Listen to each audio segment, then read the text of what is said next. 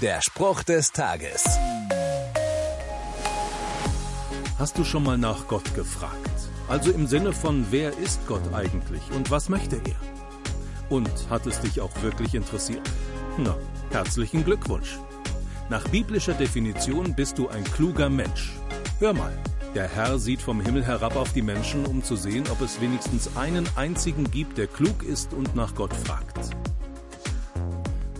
Und weißt du auch, was den klugen Menschen vom nicht so klugen unterscheidet? Der nicht so kluge meint, die Antworten auf seine Fragen schon alle bekommen zu haben.